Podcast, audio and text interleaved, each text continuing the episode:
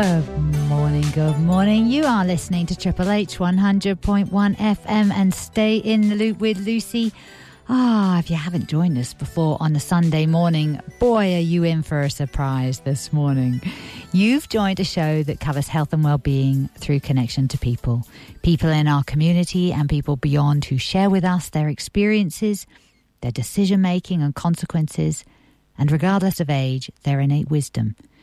By discerning and getting a sense of what is transferable from what these guests share, we can choose to apply the relevant aspects in our lives and in our community and develop programs that found more sustainable, loving, and heartfelt ways to be with each other, thereby improving our physical and our mental health. Now, today's show is probably the foundation of that, that way of being, that way of considering, that way of thinking. It's on esoteric medicine. Now, you may ask, is that alternative to medicine? Well, I read a blog a while ago by my next guest that shared a quote from a Swiss physician, alchemist, and astrologer of the German Renaissance called Paracelsus.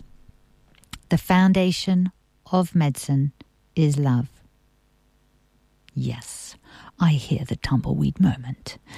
As you can imagine, for anyone who has ever listened to this show, that is speaking my language. Love is um, very practical. It is not namby-pamby. It, it has discipline to it. It has responsibility and accountability and fun with a capital F. It is not all navel gazing and serious. So then, when you consider the world of medicine, how can those, how can how can love and medicine and esoteric, where do they all come together? Well, I think something's gone amiss when our appointments with our GPs are 10 minutes and we walk in with a body that is multi complicated with all sorts of different um, symptoms, multi symptomatic. And then we expect within those 10 minutes to have an answer and to walk out feeling that like we have been heard, we've been understood, everything has been considered from this doctor who literally has back to back patients from the start to the end of their day.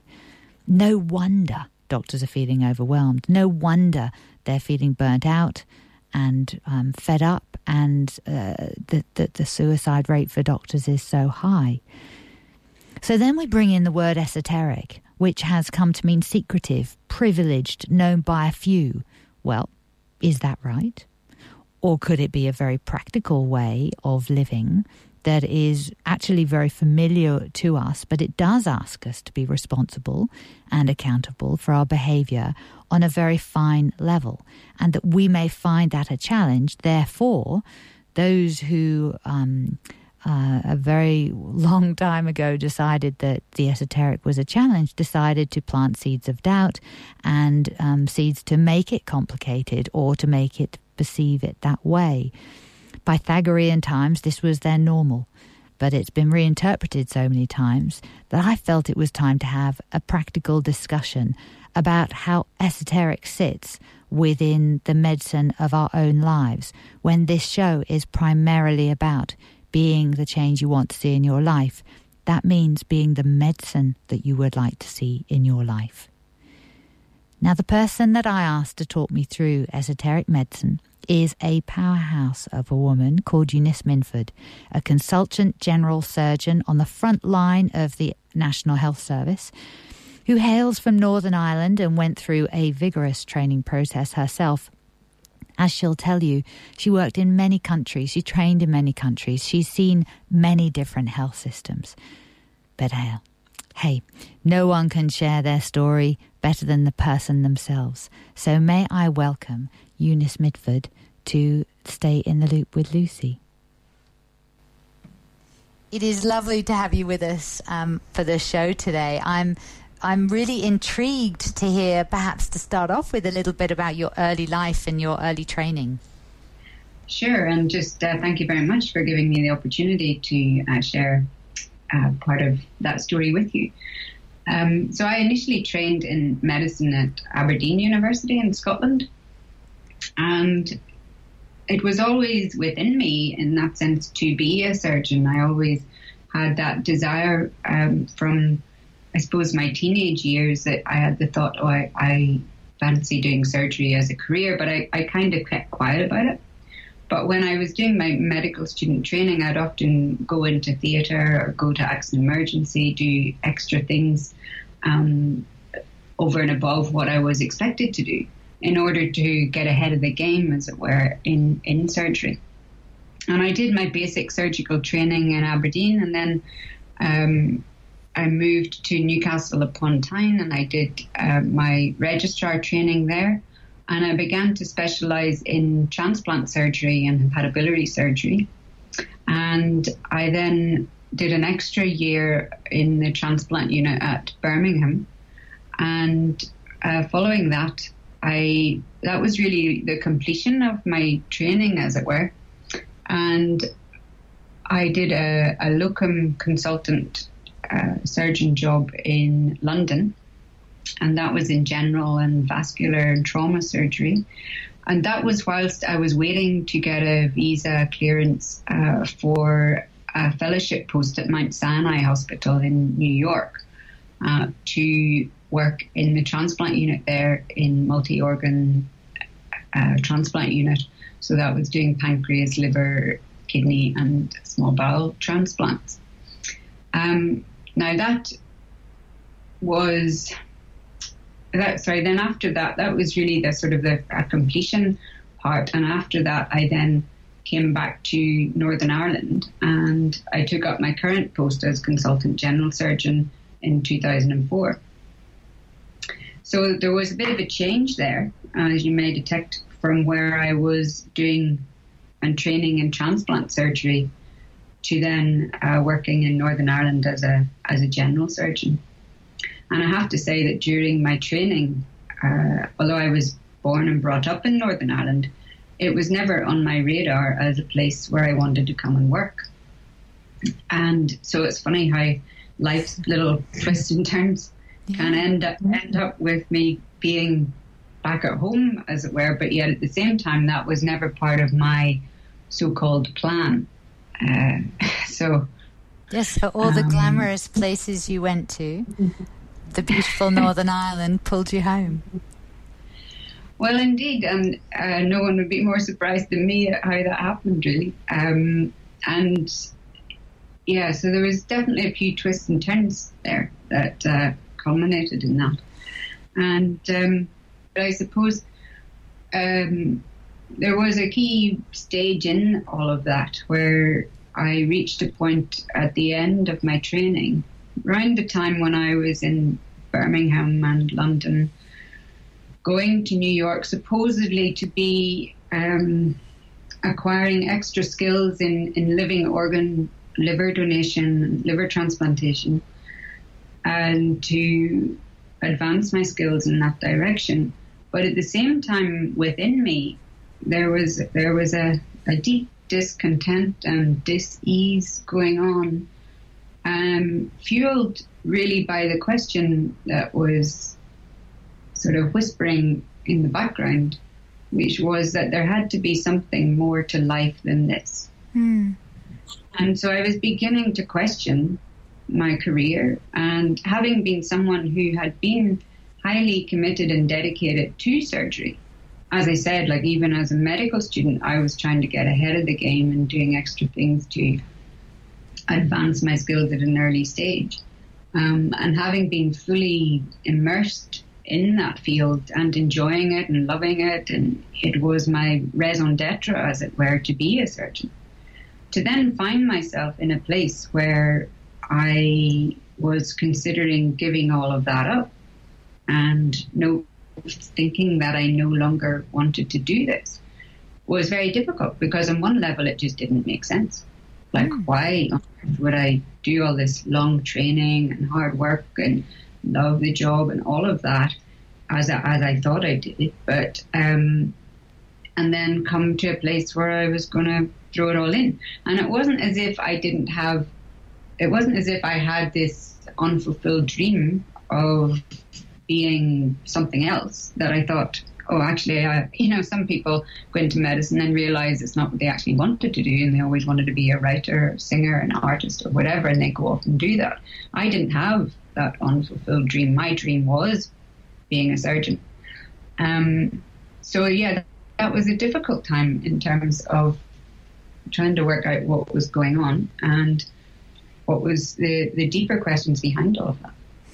And you're not alone, are you? Because I mean, for you, the there wasn't the giving up by the sounds of things or the, the desperation that there have been in other doctors when we look at the suicide rates and the the rates of um, ill mental health in, in the medical profession now it's become a, a major concern well, absolutely. I, I never got to the point of being suicidal, that's true. But I mean, the rates of burnout are affecting one in two doctors. One in um, two?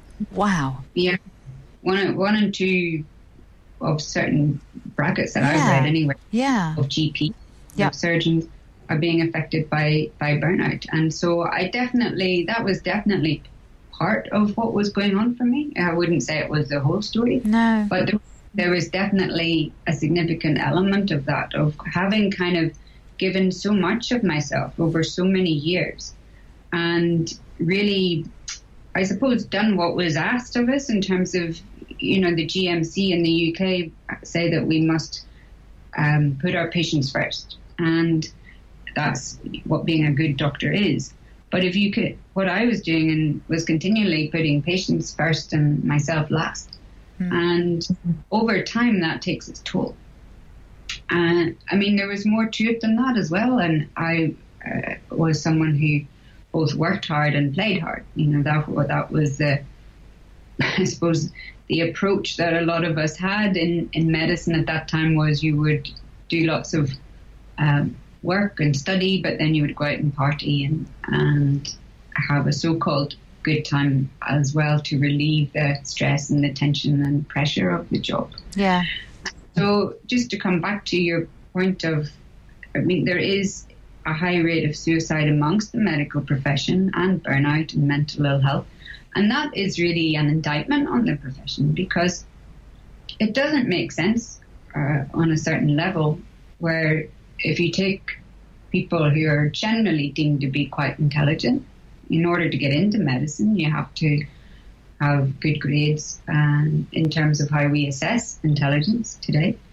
Um, and you teach them about the human body and about illness and disease and health and well-being. And yet, despite having that intelligence, despite having that training and, and knowing intimately about the human body, and uh, they end up in a way seemingly becoming worse off than those they're actually being trained to care for.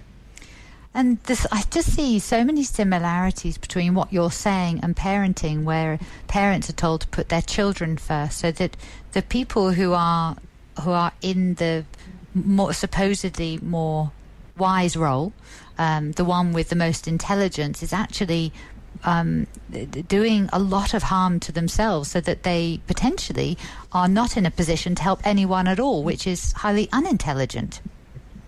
Absolutely. And this is one of the, I suppose, key myths that needs to be busted. Um, I'm not a parent, so I'm probably best sticking talking to the medical side of things.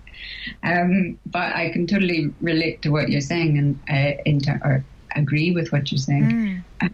in terms of how we see that playing out in parenting as well. Mm. But um, certainly from the medical side of things, this um, idea that we must put our patients first is flawed. Yes. Uh, because we, first of all, need to look after ourselves. We need to have a, a level of self care in terms of looking after our bodies and, and uh, with food, hydration, sleep, basic things of daily life, but which we learn and through medical training to override and neglect. So mm. we end up exhausted, eating on the go, uh, perhaps using things that aren't that healthy to help us cope, like alcohol, etc. Mm. Um, not getting enough exercise, eating junk food, etc., etc. So we end up depleted and drained and demotivated, and we don't have uh, anything left to give ultimately because we're we're so uh, neglectful of ourselves. Whereas if we actually began to care for ourselves deeply, first of all, then obviously that builds a level of care within ourselves, within our bodies, that we can then give to others. I sometimes liken it to, you know, I can't give you your Christmas present if I don't have a Christmas present to give you. Yeah. Whereas, you know, so I can't give you high quality care if I'm not living that high quality care for myself. And and actually studies are showing this as well that doctors who look after themselves and take care of themselves are better able to inspire their patients to do likewise. Yes. So it's not a win for the doctor, but it's also a win for the patients and humanity as a whole. That um, doctors, self-caring doctors, can then inspire their patients to be self-caring and hopefully then reduce the burden of, of, of disease on a on a bigger scale. I'm talking today to Eunice Minford, who is talking about um, taking care of ourselves, and as a doctor, what it means to inspire their patients to do likewise. Having been a transplant surgeon and an incredibly successful doctor, Eunice still had coping mechanisms where she was telling other people to do things that she knew were good for them but couldn't actually put into practice herself. And she saw the irony of the way she was living and the potential impact on her practice.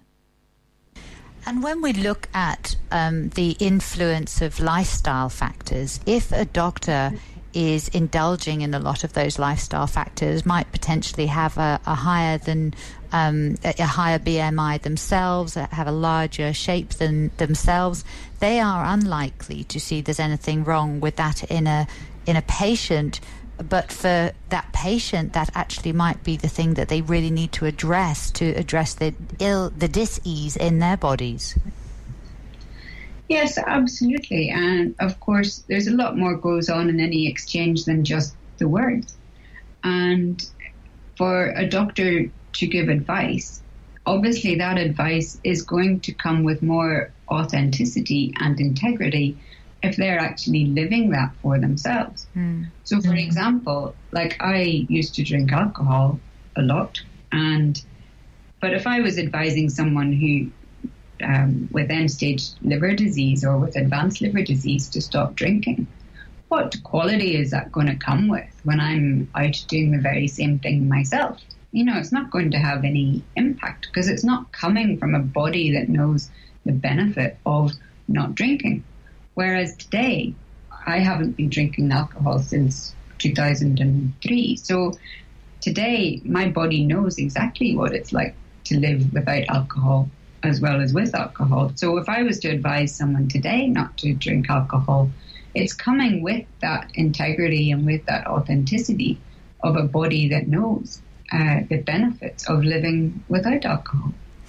Yes, it just sounds like there's a bigger holding of the person to say it's possible and it's fun and it's um, you, could because you're living it. It doesn't sound like a a, dic- a dictatorial. This is what you need to do, and not a judgment. It's just saying, hey, look, there's there's this there's this other way, and it's perfectly perfectly great. Absolutely, but it's not even, as I said, it doesn't even have to come by the words I think there's a lot more that goes on through our presence, through our reflection, through the way we are, the way we look, the way we move, behave, every, everything. There's so much more is transmitted in that exchange between a doctor and a patient.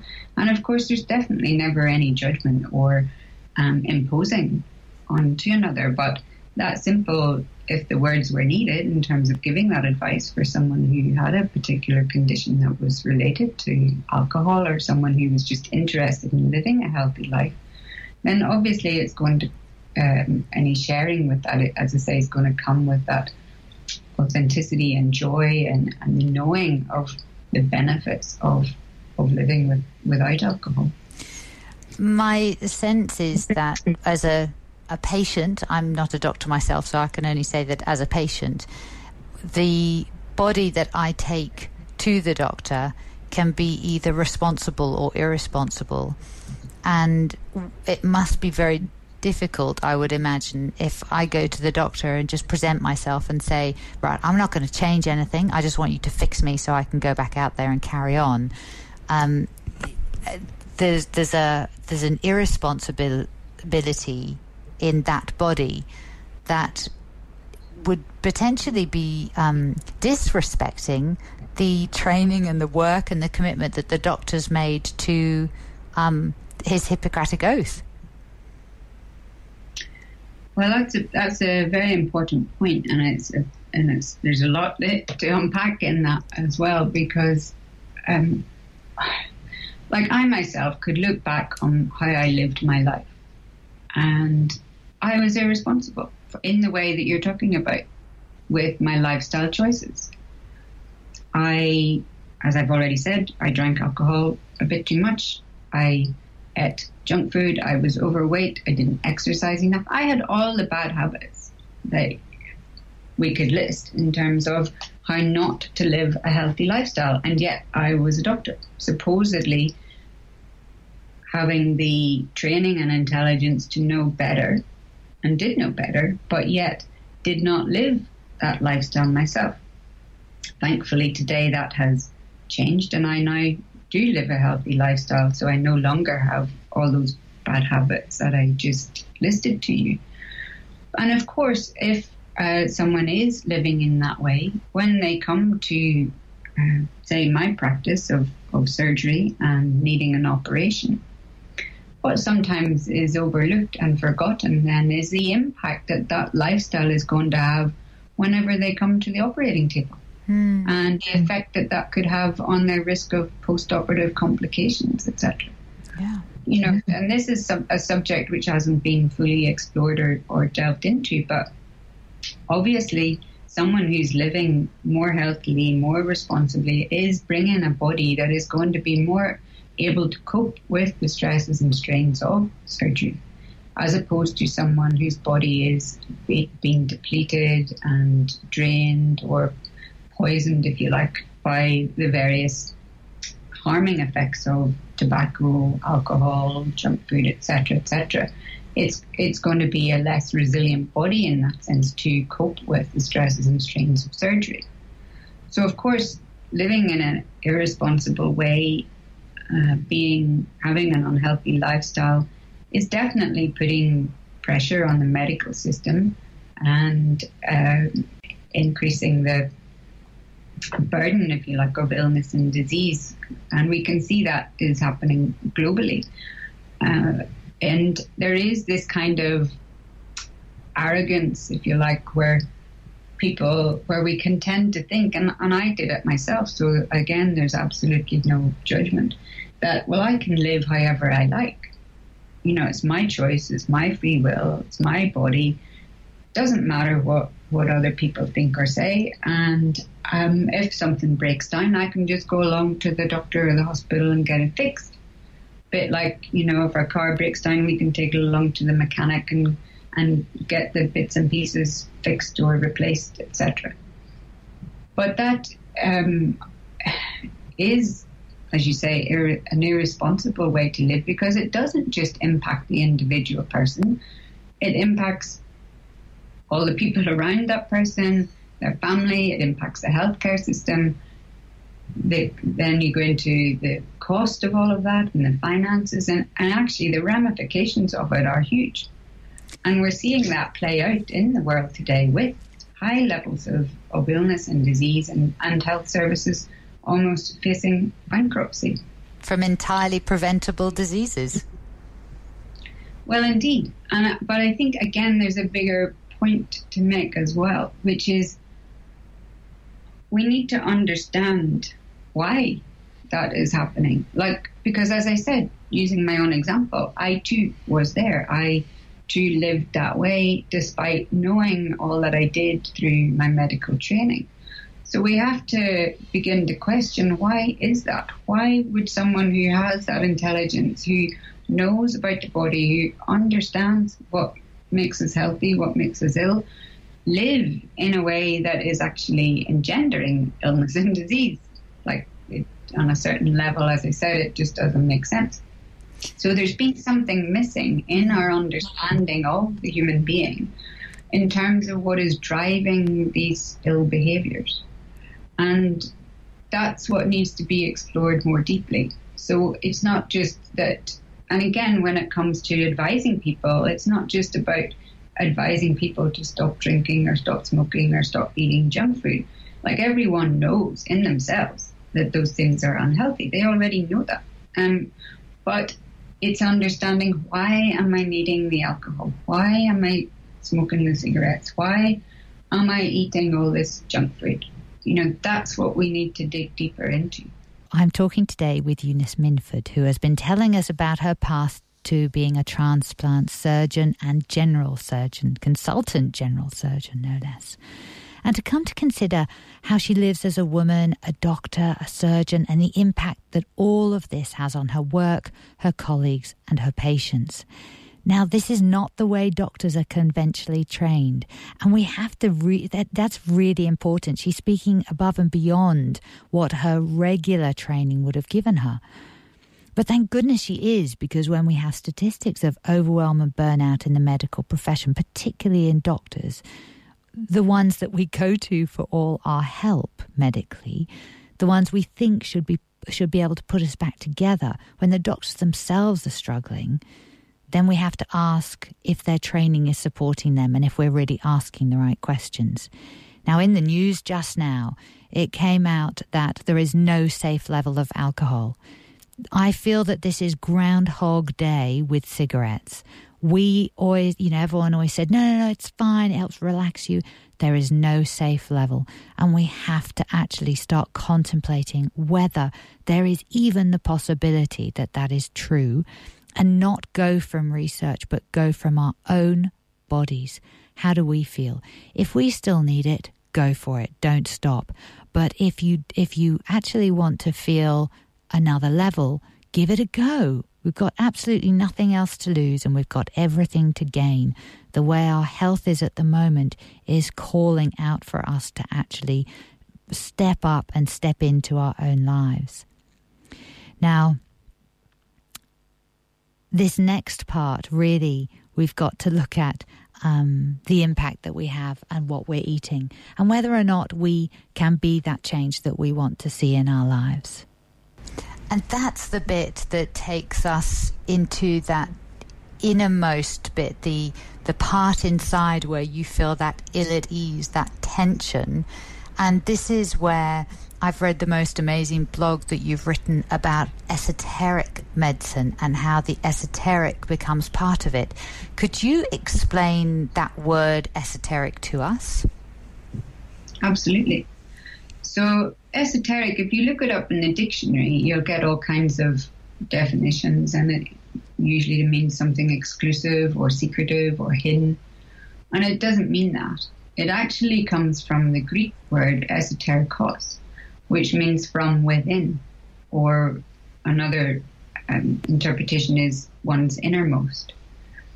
And the word medicine itself comes from the Latin ars medicina, which means the art of healing. So uh, put those two words together, you get esoteric medicine. That means the art of healing from within. So it's understanding and knowing that we have an innermost, we have that deepest aspect of our being, if you like, and understanding that that deepest aspect of our being is love. So, therefore, esoteric medicine is about the art of healing from within by reconnecting to that innermost part, to the essence of love that is within every single human being irrespective of their story, irrespective of any hurts, traumas, torture, abuse, illness, or disease, or any condition whatsoever. That essence of love remains unperturbed, undisturbed, unaffected, unharmed. And if we can connect with that essence of love and begin to have that as the foundation of who we are, to know that we're not all the misbeliefs and, and false beliefs that we think we are, which are usually some form of not being good enough, not being worthy, being bad, or uh, not being lovable, all kinds of, of beliefs that are simply not true. If we replace that with the actual truth and the foundation of who we are, which is that we are loved, and, and then begin to make choices that are consistent with that love, then that transforms everything. And I, I that isn't just a theory or a philosophy um, or a belief. It it has. I have lived that myself, so I know the truth of it, and in a way, that was what was instrumental in me being able to turn my own life around and my own health and well-being around. Was coming to that understanding initially, because it was initially just an understanding or a, a concept that I could agree with on an intellectual level. But the more that I began to put it into practice and actually live it, then it became an absolute known. It became a truth for me. It became something that I knew absolutely 100% was true.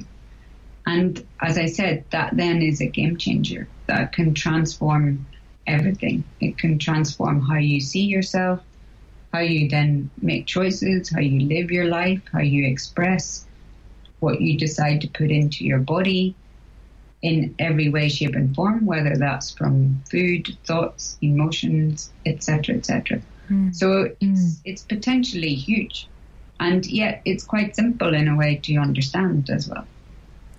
Absolutely, it sounds very much that if you have that relationship with you, with you and um, and deepen that relationship with you, it turns into movements that are about quality in your life and in your movements, which would feed the quality of life that we so champion as as um, as something that we all want. Yes, I mean, who would not want to have more love, more joy, more well-being, more vitality, more energy in their life? I mean, we only have to look at the, the multiplying coffee shops in the world to know that people are exhausted and needing huge amounts of caffeine and sugar and stimulation, all of that to just get up in the morning and go to work. Mm. But if we were to actually come back, uh, as I say, to that, the foundation of who we are, the truth of who we are, which is love, and begin, as you say, to make those movements that are consistent with that quality, with that essence, then we begin to the different choices. Things like going to bed earlier because we we first of all because we are usually exhausted at that point, um, but also because that's part of uh, realizing that we are not just these little isolated bodies uh, floating around planet Earth, as it were. We are deeply interconnected with all of life and the universe as a whole. So we are not we in that way we are connected to the various cycles and rhythms and and of the universe as well. And in that um, there is a, a cycle that is more beneficial for us when it comes to how to live each day in terms of rest and sleep and times of activity and, and movement and and that going to bed early, getting up early is actually a very good thing to do, very beneficial thing to do. Uh, and it's been, if we think about it as well from the point of view, even in the evolution of mankind, that we've only had electricity in very recent times, if you take into perspective the, the, the length of time we've been around. And so traditionally, mankind did go to bed when it got dark and got up at, at dawn and, and things like that. So our body has that cycle, has that rhythm, natural clock, if you like, within it. That um, one of the most supportive things that we can do for ourselves is to get good quality sleep, because from that that will also then impact our, our dietary choices, um, our moods, and has many ramifications in terms of our health and well-being. And this is now also being supported in, in research and science as well. It's so logical, isn't it? Because you you've been talking right at the beginning about about the body that we take to our surgery or the body we take to the doctor, and um, in fact, just staying with the surgery, the body that you take into a surgery, you may be sick, but if you can make it as fit as possible and sleep as much as possible before that surgery, you give yourself the best possible chance of of, of um, a fast recovery afterwards. And that's all about listening to your body before and laying a foundation that you then can come back to. So it's so much about what's going on with you in your with your relationship with yourself. Absolutely, and I think you've struck on another, another important point there to bring out is about listening to our body, because most of us don't, and I certainly didn't. Mm-hmm. We we override our bodies, and you know to put it in a very simple example, if we were to listen to our bodies, we would only need one hangover to know that alcohol was harming. Mm. We wouldn't need buckets of research and, and all of that to prove it because everyone with a hangover can tell. You've got a sore head, you feel rubbish, thirsty, etc., etc. All the, the symptoms that we get with a hangover, that in itself tells us that we've put something into our body that has harmed it. And obviously, the more we begin to listen to our body, the more refined that can get, so that we we become more aware of, on a more subtle level, of the impact of food, for example, on our body. Now, for example, when I um, first began to understand about this, I was initially poo pooing it. I said, I was like, oh, this is a bit too precious. You know, I've been eating this and drinking that for many years and I'm doing okay, kind of thing. Mm. But that was coming with complete arrogance and ignorance, actually, about um, just how our bodies are actually very, very sensitive and do get affected by everything that we do to them, with them, and everything that we put into them. And as I have then gone on that journey and refined my diet and cut out certain things, it has it, it, it has become that lived truth, if you like, that I am now also more aware of how different foods affect me uh, just using food as an example.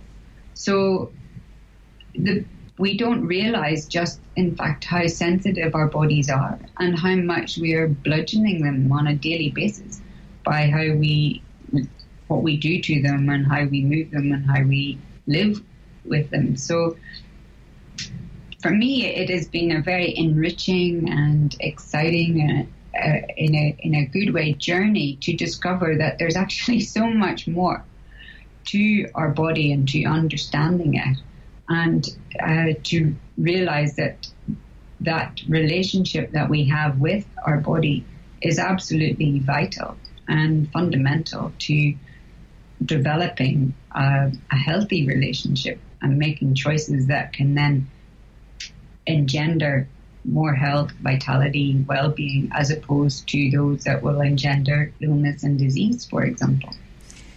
And as a reflection back to you, I thank you for having that relationship with your body because it is very clear that you are a better surgeon for your patients because you have an awareness of the relationship with your body. What you're bringing to your work is so much more vital and alive and perhaps more patient and kinder and more understanding because of the way you've looked after yourself, because of the relationship you've had with your body. Well, absolutely, because in the past, I was perhaps your typical, in many ways, stereotypical female surgeon. Um, I could be abrupt, I could be demanding, rude, aggressive, um, all those kind of traits that you can perhaps get portrayed in movies or television shows about the the uh, female surgeon. And I, through this journey and relationship with myself and the body, have come to a deeper understanding of why I was that way, and have been able to resolve that. So that yes, I am much more patient, much more centered, much more calm, much less prone to frustration or getting triggered by events that happen in the NHS, which is quite a task given the way. I'm not perfect by any means, so um, you know I can still get the odd button pressed, but nowhere near like what it what it used to be. And of course, that has an impact on my team, on the people that work with me, how I am with them, and then of course with the patient as well. Um, so it has, again, in the past, I was someone who just thought, well, that's the way I'm made, and if people don't like it, they can lump it. And I wasn't made to be calm, and I wasn't made to uh, be, you know, gentle and easygoing and all that kind of thing. But I now know that's absolute rubbish.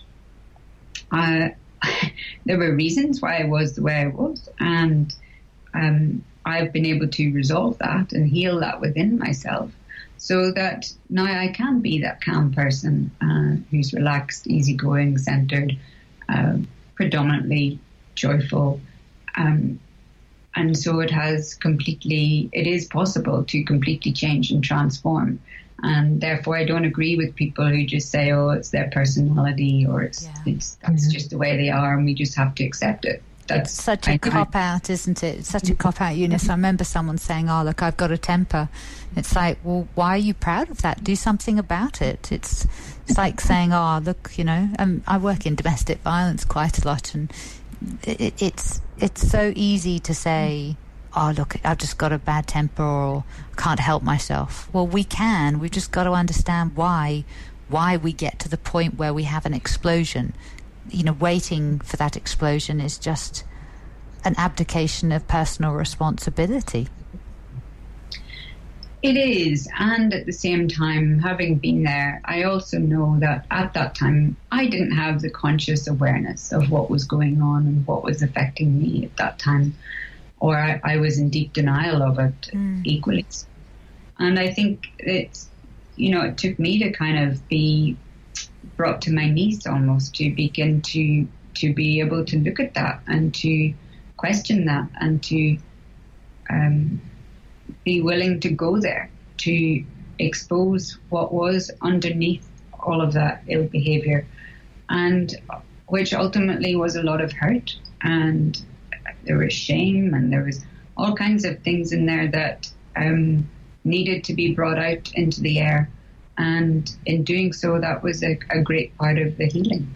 And that was able to dissolve and melt um, those emotions and reactions and things like that. So I think it's it's I it's important not to be thinking that we're blaming people for things, but just to bring that understanding of there's more going on, and if there is any discontent or dis-ease or um, emo- you know, strong emotional reactions to things, then there's a reason. And yeah. if someone's willing to look at that and to dig a bit deeper, then by all means it can be resolved, it can be healed.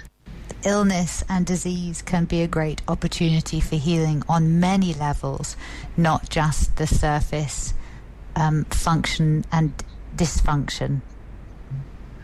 Oh, absolutely. And I'm glad you brought that up because it's something which for me was absolutely again transformational in my understanding of of illness and disease and medicine and healing as a whole.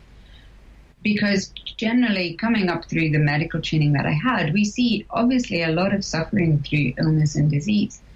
And it is considered as something bad, as something obviously to try and be gotten rid of, etc., etc. And um, by beginning to see it through a different lens, if you like, by beginning to understand that illness and disease are, can actually be very instrumental and part of our healing. It completely changed the whole way to understand illness and disease and healing. And I suppose in this as well, it's important to understand that healing isn't just talking about healing of symptoms or wound healing or bone healing as it tends to be restricted to within medicine. But it's actually going back to the root of what that word means in itself, which is about wholeness and health and even holiness in that sense. And it's um, true healing is then about re- restoring us back to our true wholeness and harmony and health. And in order to do that, we need to stop making the choices that are taking us away from that because that wholeness is always there. It's, yeah. it's not like we have to go and build it up and, and, and acquire it from the outside. It's actually already within us. But we're the ones that then make the choices to not be aware of it, to um, to bury it, if you like, or to cover it up with all yeah. kinds of issues, etc., etc. So we don't even realize that we have this wholeness or this essence that is um, untouched by all of these things. Mm. And then we have, if we were able to see that illness and disease is the body's way of like giving us a message to say, hey, what are you doing to me? What have you, how are you living? How are you moving with me? What choices are you making with me that have led us to this, to this point now where I have a, an illness uh, or a, a disease? And that then is very empowering for the individual because it's then saying, well, if how I have lived has led me to where I am today to have this condition, then it's actually within my gift, it's within my power to be able to change that, to be able to make different choices, and to be able to, if you like, come back to that wholeness, to restore back to that to that wholeness by coming to a deeper understanding of exactly why I have that illness and disease, being able to get to the root cause of it, not just the um, understanding it on a on a superficial level stunning. What potential? Yeah, and I, I suppose it's um, there's even there's it's such a big subject, and there's there's so much more even to unpack within that in terms of um, because it's it actually can be not just understanding that illness and disease can be healing, but actually that all of life can be healing. All of life is medicine in that sense because everything is, in a way, trying to get us to waken up to the fact that there is this wholeness, that there is this essence of love within us. Um, and it's understanding that it's our deviation away from that. It's our way of living that is not consistent with that, which is actually the root root cause, if you like, of our ills and our suffering. So anything that is being able to bring us to a stop, to be able to look at, and quite often, you know, unfortunately, it doesn't have to be this way, but quite often that is through a tragedy, through an illness, a disease, a condition, a suffering of some kind, that we get brought to our knees to actually be able to be humble enough, I suppose, to begin to question and look at, okay, why is this happening to me? Yes. Why do I have this condition? And that is one of the questions that, uh, you know, the why question mm. that medicine has not been very good at, at, answering, but which esoteric medicine can answer mm. and can bring in those deeper dimensions of our being to be able to provide a more holistic response um, and understanding in terms of, of why we have what we have and then how we can heal from it as well. Because, of course, when we understand the why, we can make a more uh, conscious choice not to repeat the pattern. And it might take different movements, it might take different um, uh, choices, but it brings us, it, it, you, we actually need to physically get on board with with changing once we understand. Otherwise, we just recreate the same situation over again. As as I've experienced when I've had back pain, I've become incredibly tender and gentle with myself, and then as I've got my my activity back and I've got my function back, I've slowly gone straight back into how I behaved before. Whereas when I sat back and went, okay, why am I going at that pace and understanding my needs through that pace, I actually didn't recreate the back pain because I slowed my entire life down. Not, you know, does that make sense? Yes, absolutely. And I suppose fundamentally the why question is about giving meaning. Mm. And if we have a meaning, if we can understand why something has happened, it's much easier for us to accept it. Mm. Whereas, like, I was reading an article recently which was just talking about um, cancer and, and I think it was specifically breast cancer it was talking about. And there was this argument going on about whether it was related to lifestyle choices or is it just bad luck? And the thing about bad luck is it just leaves you completely disempowered. Mm-hmm. There's nothing, is there then nothing that you can do yourself to help yourself. Um, because this is just seen then as some random event that the universe has put upon you.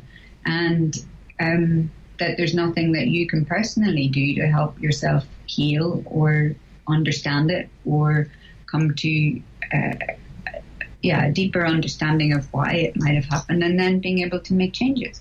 Whereas if you take the uh, the alternative possibility which is that it has been due to not just lifestyle choices because it is more than that it, it's our every way of being and moving and understanding ourselves in that inner, deeper relationship with ourselves. Do we truly value and nurture ourselves as, as women in, in all dimensions? Do we appreciate the sacredness of, of the woman that we are?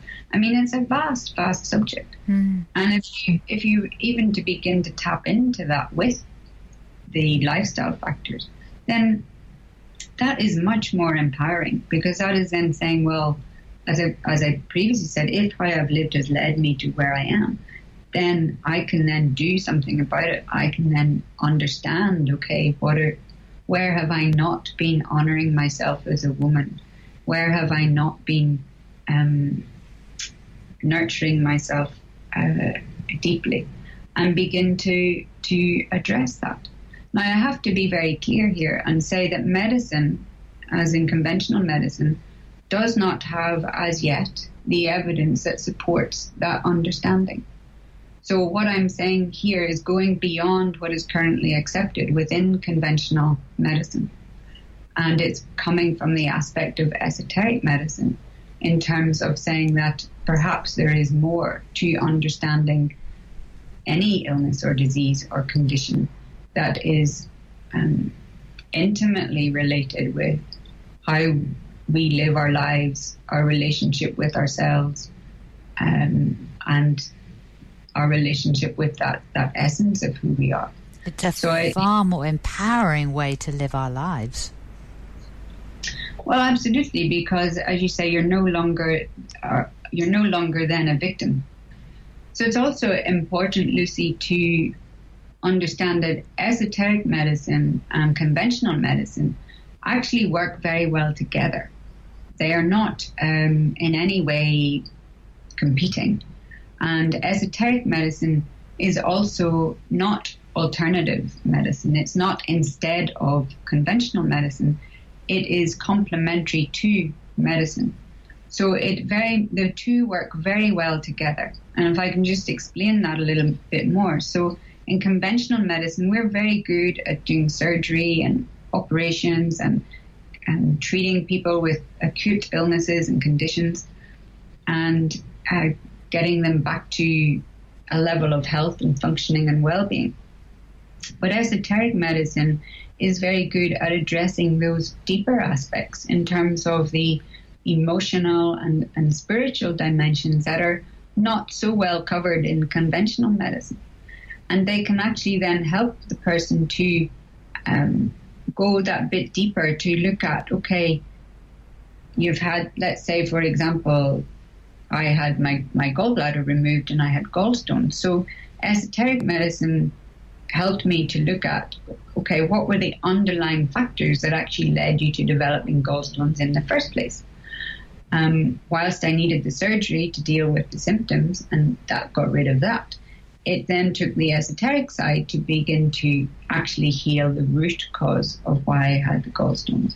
So you can see that the two can work very well together um, and uh, go hand in hand. And actually, the the marriage of esoteric medicine and conventional medicine has huge potential to expand and enhance our whole understanding and sphere of medicine. Amazing. Thank you very much. Um, that's just such a uh, a great, full, juicy opportunity to to really uh, get our teeth into what you've shared there, Eunice. And there's, there's a lot to to digest and unpack. Thank you so much. Thank you so much, Lucy, for, as I say, giving me the opportunity to share. Been talking to Eunice Minford this morning a consultant general surgeon in the on the front line of the NHS, and uh, what she's brought to us is so beyond the conventional training as she's shared, because she felt it only gave her half the picture when she was living her own life. She was burnt out, she was exhausted, she saw the consequences on her colleagues, on her patients, and felt impulse to do something about it. What esoteric medicine does for us is is offer us a more responsible body. And if you find out that the way you've lived has contributed to a condition, then it's really empowering to say, actually, I can choose to live in a way that actually contributes to my medicine in that case. It's so empowering. It offers us so much potential. That's why I personally love having esoteric medicine as part of my way of living and as part of everything I do. It asks us for honesty. Can we consider possibly that the lack of sleep contributes to a lowered immune system and therefore puts us at higher risk of illness? The statistics say yes, but what do you say? Does do you feel more vulnerable? Do you feel a bit more poorly when you've had night after night after night of bad sleep? Can you say that smoking is not good for you when your body, um, for you and your body, and that it actually causes harm? Of course, you can say that. You can say it because you know we've got the statistics to back it. But you know that if you smoke, you cough, particularly when you first start. You may learn to tolerate it, but your body is not designed to handle smoke. And do you consider stimulants that you put in your heart that changes its rhythm? Could we go to, so far as to say that maybe that's something we need to look at? The science says that stimulants do increase the, our normal body's rhythms. But what could the long term impact of increasing those rhythms on our body be on our body system if our body is not biologically calling for them, if it isn't something that is, is, a, um, is a medically proven thing that needs to happen? It's worth considering, isn't it? We can choose the way we live, we can choose what we put in our bodies, we can choose what we affect, um, how we affect our bodies. And to choose not to do so, if you don't mind me saying, is and to say, you know, that you, you, you should have choice and it's not fair if someone tries to impose it on you is quite childish, petulant behaviour. Um, because you're you're choosing to do what you want in your life and then going to the doctor and putting it all on them to say fix me and putting it all on our state, national, or you know our, our financial healthcare budget to fix you as well. It just doesn't seem right. Now, it's not about perfection, but it is about taking responsibility and saying, if I bring the most responsible body to you, um, I'm please will you help me? And we work together, not just dump on our doctors and expect them to fix it. Well, that's a big show, isn't it? What would the impact be if we needed to sit up and be very honest? Now, we say these words every every week. The quality in life lays foundations for the quality of life. So let's reignite that fire within. Consider the way we do things as laying foundations of quality, nurturing our movements, feed ourselves with care and love, and see if it changes the quality of our lives. And I will leave you on that one to consider. Next week's show is a show on Father's Day, so it's a it's going to be a farmer's special. We'll look at the pressures um, of our featured farmer, Chris Ifland, and we'll can we'll hear about a Rotary fund that they've set up and how it's going to be distributed. We'll talk about the family consequences of a drought and how it affects a child's schooling and how infrastructure is something we should consider moving forward. And we'll hear about that from a, a farmer and the infrastructure that he put in his on his farm that is actually helping other farmers um, to benefit at this time. Now, as you can imagine, that's not, not all going to fit in 90 minutes. So I am actually working on having a slightly longer show and we'll probably start at 8 a.m., but I will let you know online. Tune in live at 8 a.m. Um, or listen via the Stay in the Loop with Lucy podcast, which is later in the day. It is always pertinent to remind ourselves that whatever has or is happening in our lives, we are and always will be us, constantly learning, students of our own lives. But underneath that learning, in our essence, we are amazing. We could say in our innermost, we are amazing. The key is to reconnect to that space and learn to build a relationship with our body. And that holds an essence that we can recognize when our body's trying to tell us something is not quite right and then we can seek support from the, the appropriate support service, and that might be mental or physical health. By listening and responding, we can build the tools to address what we do not yet feel equipped to manage. Because, of course, I suspect we do, in fact, have the skills inside us. We don't have the confidence to apply them. That support is always in the community.